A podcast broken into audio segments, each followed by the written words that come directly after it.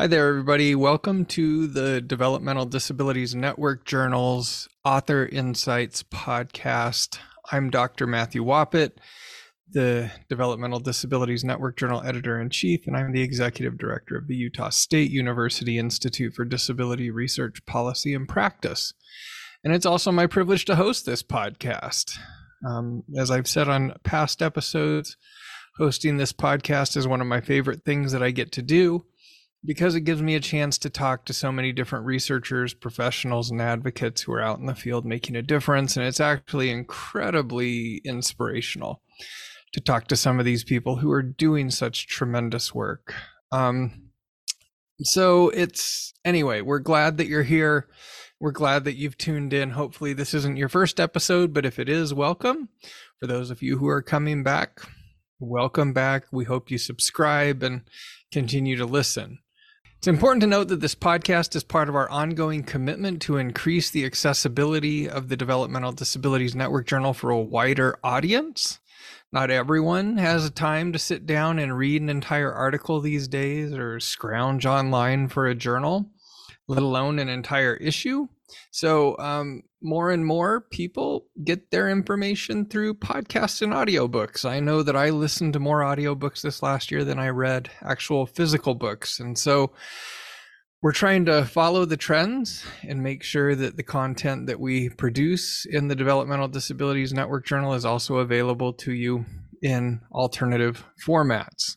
So um, we're hoping that this is helpful as with any other podcast, please be sure to subscribe to our podcast feed. You can find us on all the major platforms Apple, Spotify, Stitcher, Overcast, Podbean, or wherever you get your podcasts.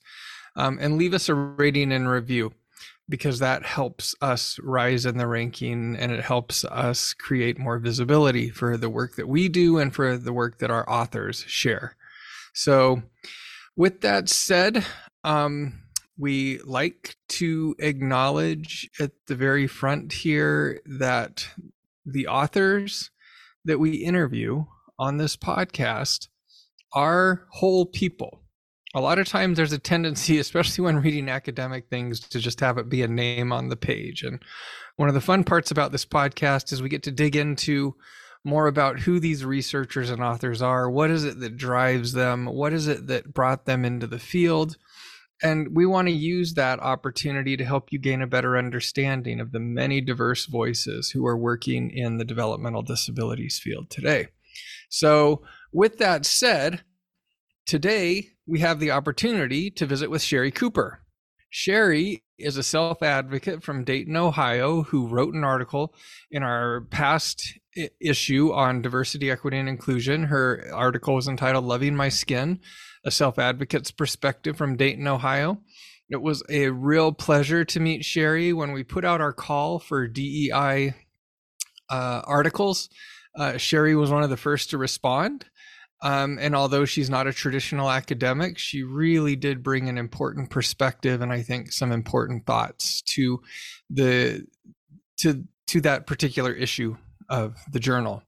So, just by way of introduction for you, um, I got a chance to. I met Shari when she first submitted her article. I called her and asked her, you know, how we could support her, and we've had several conversations over the past couple of years. Um, and I've really come to appreciate who she is as a person, and it was just a real pleasure for me to sit down with her. Um, so, by way of introduction, Shari is a dedicated advocate who has spent most of her life uh, advocating for disability rights and inclusion. Um, Shari graduated from Sinclair Community College in 1995 with a degree in disability intervention services. She's also a columnist for the Dayton Daily News editorial pages, and she's an award winning speaker. In fact, she gave a TED talk at TEDx Dayton in 2014 called Are You Okay with Yourself? And Shari's impact as an advocate has been far reaching throughout Ohio and the entire Midwest. Uh, she served on the Ohio Developmental Disabilities Council. She currently serves on the Disability Foundation Board. In 2019, she was selected as the Women in Business Networking's top 25 women to watch. and she currently works as a PR assistant for Easter Seals of Miami Valley as their blogger in chief. And we'll make sure that we put up a post to the blog that Shari writes. It's really interesting. She does a great job. It should also be noted here, and Shari will mention this in our interview. Shari's working on a book. And as soon as Shari's book comes out about her experience growing up with a disability, um, we will be sure to share that with you as well. So, this episode is an important conversation that touches on many important topics related to diversity, equity, and inclusion. Perhaps most importantly, it really highlights the value and importance of honoring lived experience and the importance of including everyone. So, as with other episodes, this episode includes some fun behind the scenes insights, some unique ideas that can be used to improve the work that you do on your respective teams and organizations. So, without further ado, let's jump into this fun and informative conversation with Shari Cooper. We'll go ahead and jump in. So, thank you for again taking time to visit with us today, Shari. We're excited to uh, to catch up with you again. So, kind of like we start all our interviews, tell us a little bit about your background. Well, I'm 50 years old. I had cerebral palsy from birth. I'm the youngest of six children, which we call ourselves the Super Cooper.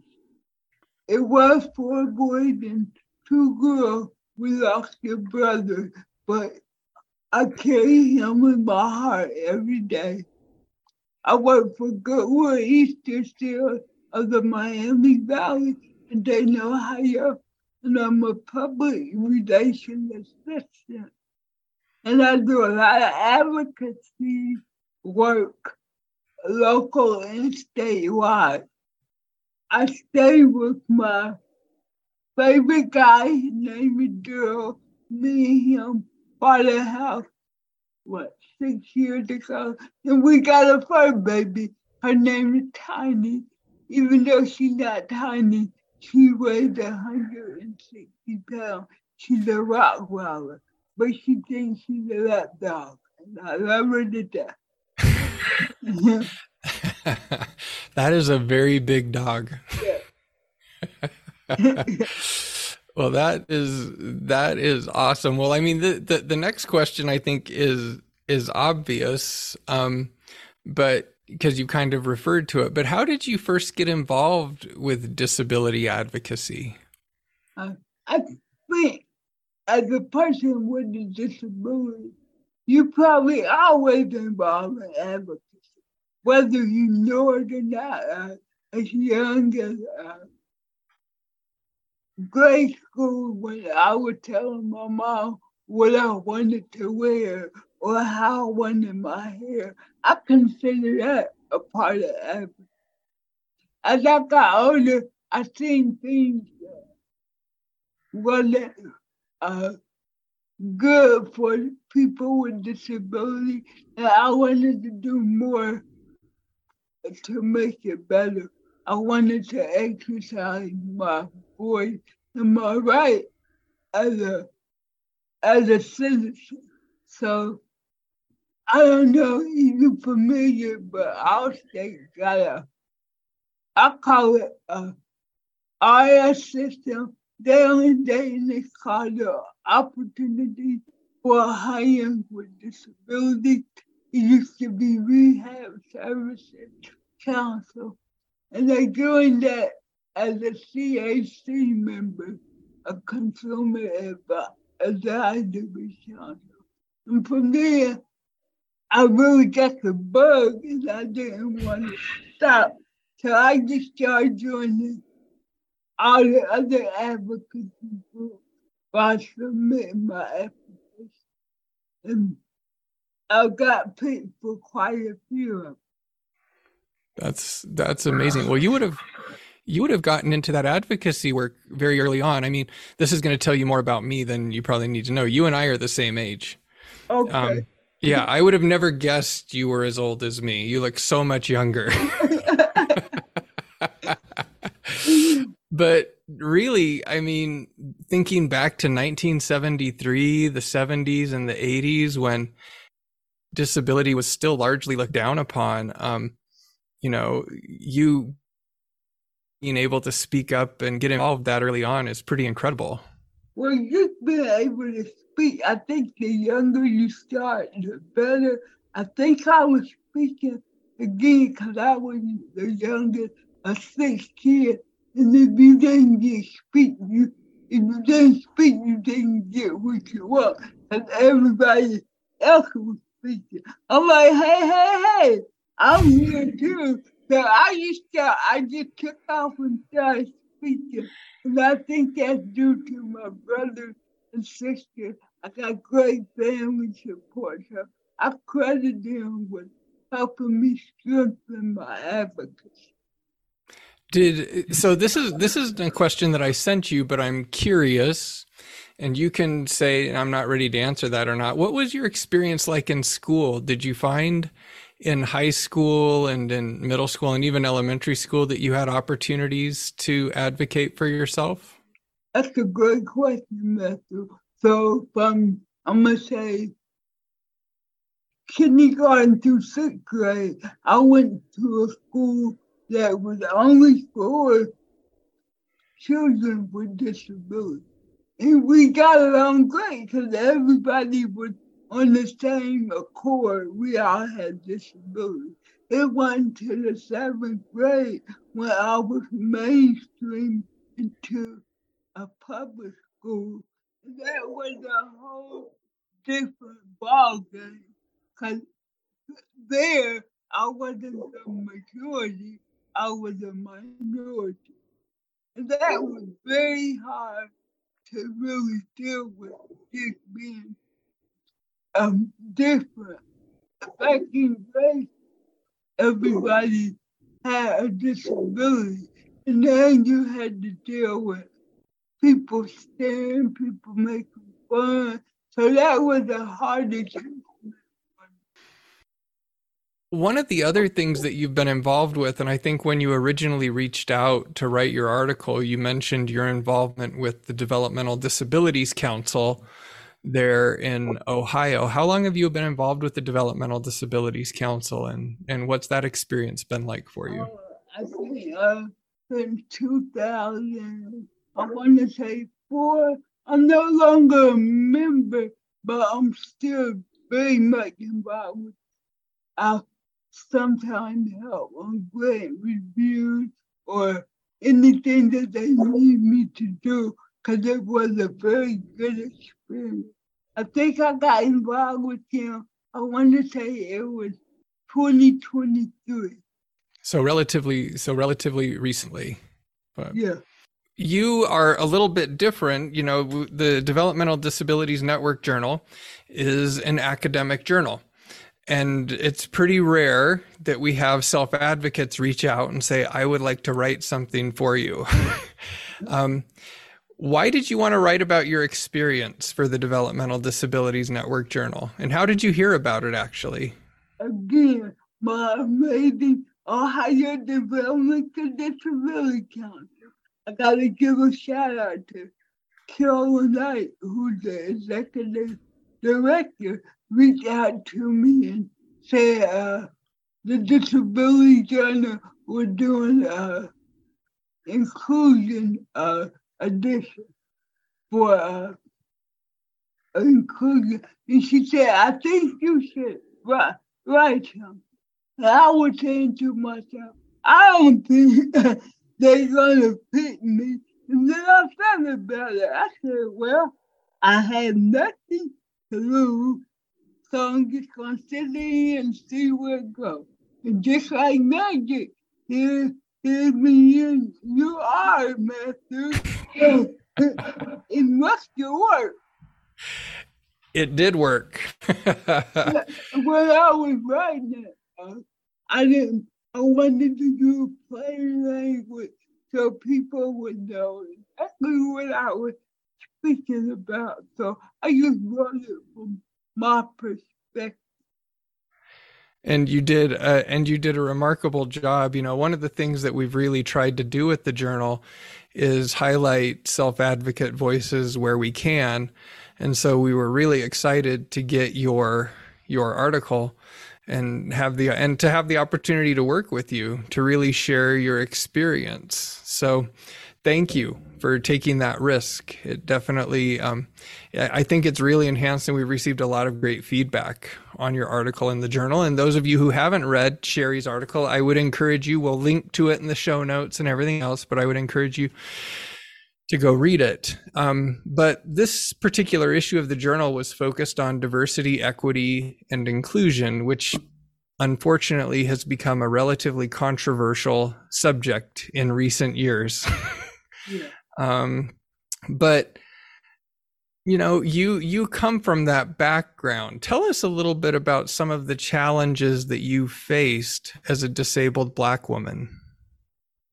Well, you know, people usually don't want to talk about race and disability and uh, gender, but that's the only way we're going learn if we talk about it. So as an African American woman with a disability, I have often, not all the time, but sometimes felt like maybe I didn't belong. So so you roll into a room where everybody uh, is either white, male, or or female and you sit there and you don't. Well, I first got to do the council, for instance, I think it was me and another African American woman.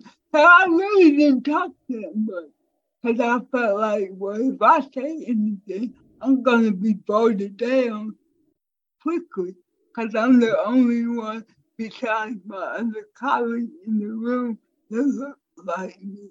And that's very, uh, that's very scary.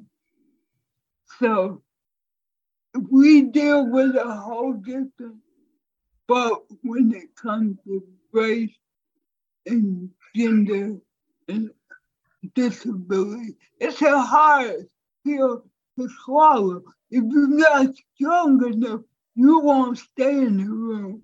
But we need more people in my intersectionality to be in the room to share awareness so you can help other people that look like me. I absolutely agree. Um, and it is it is hard and you know as you as you talked about a little bit, you know, the more parts of you that are different, right? The that intersectionality makes it harder and harder instead of just you know have having a disability and then coming from a different race and potentially speaking a different language. Each one of those adds a layer of complexity right. that makes it harder and harder sometimes to get involved and to advocate and to have your voice heard. Just want to add about me having a speech impairment that didn't help the problem because usually when people hear a speech they, they think it affects your brain as well. And so people think if she can't speak well, she must not be able to think well either, which is a major uh, uh, not true. It's not true at all but people believe that. I still get that at age 50. I go somewhere like to the restaurant, and they hear my voice, and automatically ask my honey, what do I want to eat? Instead of asking me, because they feel like if I got a speaking impairment, I must have a cognitive disability as well. Yeah. And I think that's really indicative of just how little people understand the nature of disability, right? And that, you know, just because you speak differently doesn't necessarily mean that you have a cognitive impairment. And you could have a cognitive impairment and speak perfectly, right? Um, there's there's just a whole wide variety of what falls under this category of disability and um, yeah and any additional elements make it increasingly complex to interact with society and again, you're not strong enough you won't go out in the community you won't do anything because you'll be fearful of what other people think but like again i had to go back to Super Cooper, with my sister and brother. He up with tough skin. I think uh, the reason I have succeeded because they didn't let me pity myself. They wanted me to be tough. I am one tough cookie.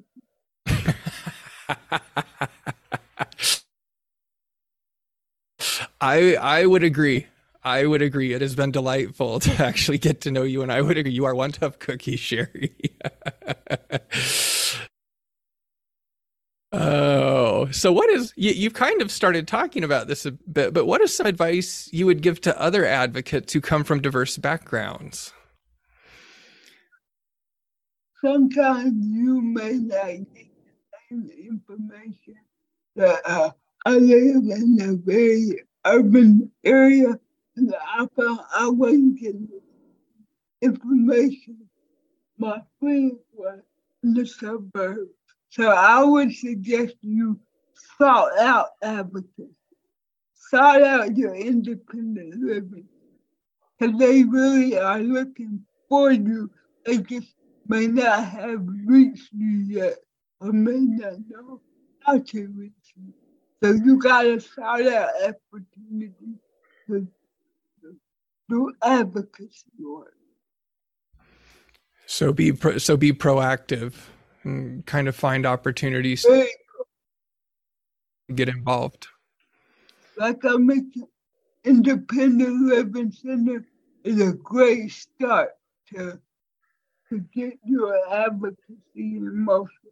Are you involved with the Independent Living Center there in Ohio? Of course, they are some of my go-to groups. Anything that I need to know, I'm always uh, in some of their workshops. We got a very great uh, state Ohio Independent Living Center.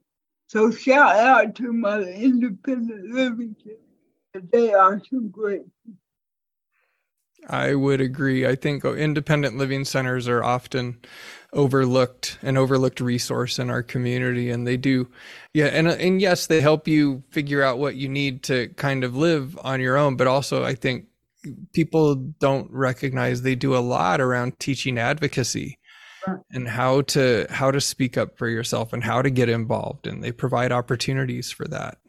Not only that, you're looking for friends, that's a great way to start connecting with people. Because some of my best friends come from the ILC. You need that camaraderie. Even when you're not working, you just might want to go out and have a drink with a friend.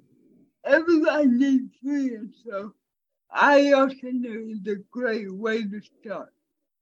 Yep. I would totally agree. And I appreciate you bringing up that importance of social support. Um, you know, especially in post COVID, you know, we've learned that social support and talking to people and being with people is so important for our mental health. And, you know, finding organizations that can help you get connected can be so important to not just, right, your independence and your advocacy, but also your mental health and how well you feel about how connected you are to your community.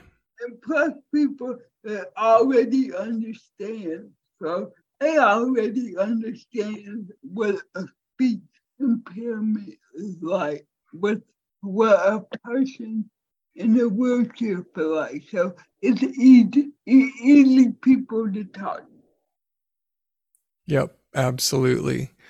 So at the end here of our conversation, um, there's a couple of questions that we like to ask uh, all of our all of our guests on the podcast and the first one is what is one thing that you would like our listeners to remember from our conversation today I want the listeners to remember advocates advocate come in all sizes, and colors.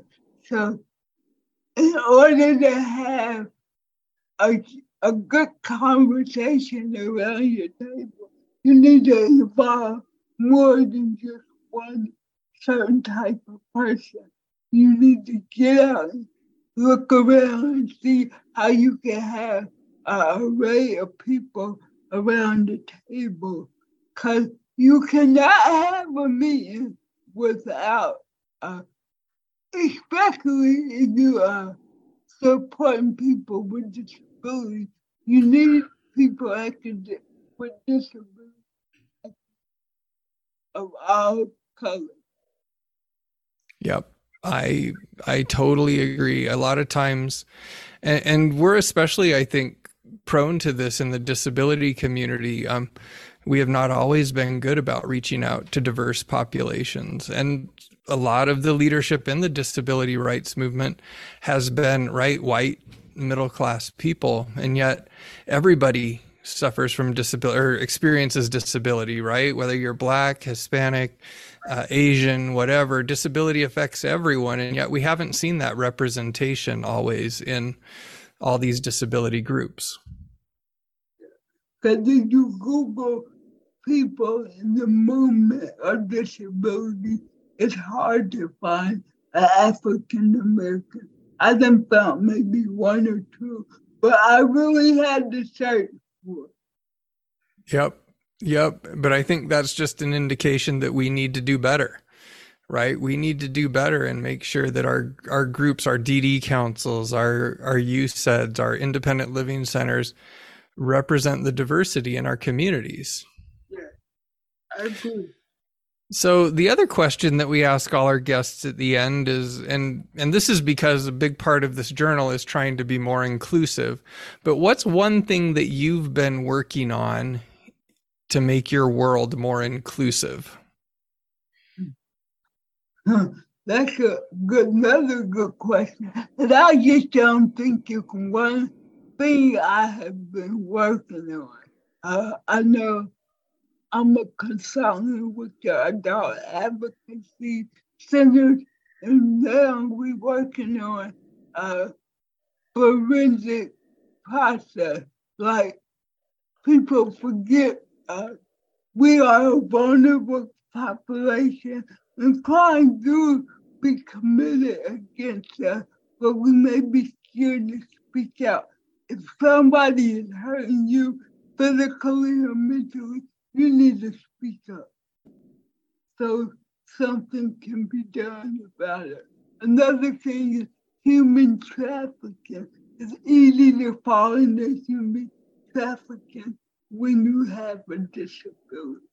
Uh, another thing is how many people on the board uh, are you know, of different races. You are at the table same race. You need to look into your boardroom and change. So I could go on and on, but I to connect it to a few things I've been working on in my area. Well, I think we need to have a follow up conversation about some of those. Some of the work that we're doing. Well, Alex, who's on here, is our producer, and and I are working on some stuff around abuse and neglect and everything else, which is a whole other topic, but so important. And that's where that advocacy, those skills, and that ability to speak up and say, "This is happening to me, and I don't like it," um, is so important. I appreciate you bringing that up, Shari, and I appreciate you bringing up the human trafficking thing too. I think a lot of people overlook the fact that a lot of people who do experience human trafficking have disabilities, whether it's cognitive, physical, intellectual, mental illness. Um, a lot of people are exploited and taken advantage of, and yeah, being aware of that, I think, is really, really important. Well, any last thoughts before we wrap up here? No, uh, well, I do appreciate the journal for picking me the right uh, the article, hoping for more. But be on the lookout because I'm writing a book, and hopefully it will be done by next year. And I want everybody to run out and make it a bestseller so I can be an open book club and I can have a book of the month. And she and I can be on CBS this morning. Yeah, sometimes you gotta manifest what you want. So I'm just gonna put that in the air. That's awesome. Well, we will uh we will be happy to promote your book when it comes out. Maybe we need to do a follow-up interview once your book comes out. I would love to. Love. Yeah, that would be awesome. And we're uh, we just wish you the best of luck and we really appreciate you taking the time to visit with us today. So thanks, Shari. Thank you, Matthew, and thank you, world. Hope to hear from you soon. Absolutely. So that's it for our conversation with Shari today. I'd like to thank DDNJ managing editor and author insight podcast producer Alex Shewall for her hard work to get this podcast out. Um, Alex is who most of you, if you're authors or folks who interact, what you see on the website the person that you correspond with, um, the person who makes sure that we are getting content out is Alex, and Alex does a great job. So we're really glad that she's involved, and she's the one who's making this podcast interview sound better than it probably really is. We'd also like to thank the Utah State University Institute for Disability Research Policy and Practice for their financial and in kind support for the podcast and journal, and also the Utah State University Libraries and Digital Commons who help support the work that we do. Um, so, as I mentioned earlier, please be sure to subscribe to our podcast feed on Apple Podcasts, Spotify, Stitcher, Overcast, wherever you get your podcast. Leave us a rating and review. You can learn more about the Developmental Disabilities Network Journal at our website, which you can find in the show notes. It's also digitalcommons.usu.edu backslash DDNJ. That will take you right there. And you can download podcast transcripts for this episode in English and Spanish at our podcast page, which we will also link in the show notes. So, with that said, thanks so much. Keep up the great work. You're making a difference, and we want you to know that what you do matters. Have a great rest of your day.